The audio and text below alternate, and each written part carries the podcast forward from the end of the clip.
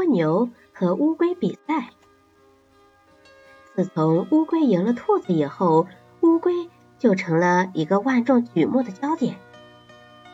许多粉丝都找乌龟来签名，记者们都到乌龟的家里去采访，把他家的门都按坏了，就连他家的步步高和手机都打爆掉了。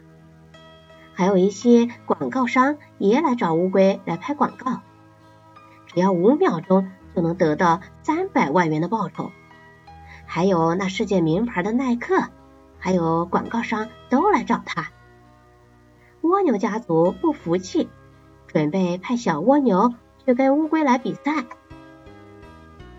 之所以要派小蜗牛去参加比赛，是因为它很机智，经常博览群书。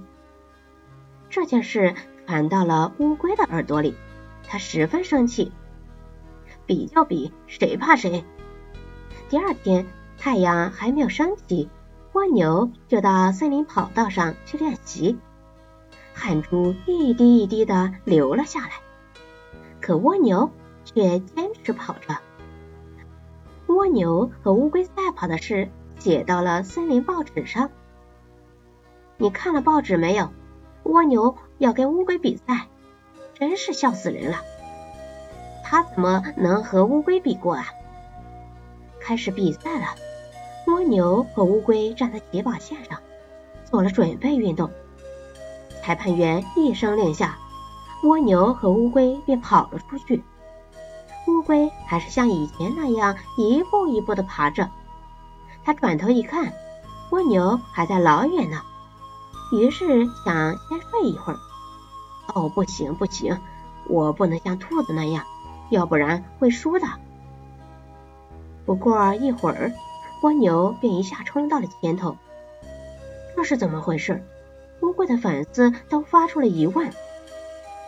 最后，蜗牛成了最后的冠军。蜗牛的粉丝们都欢呼起来，啦啦队也跳起了舞。乌龟想不通，为什么蜗牛一下子就超过它了呢？于是就去问蜗牛。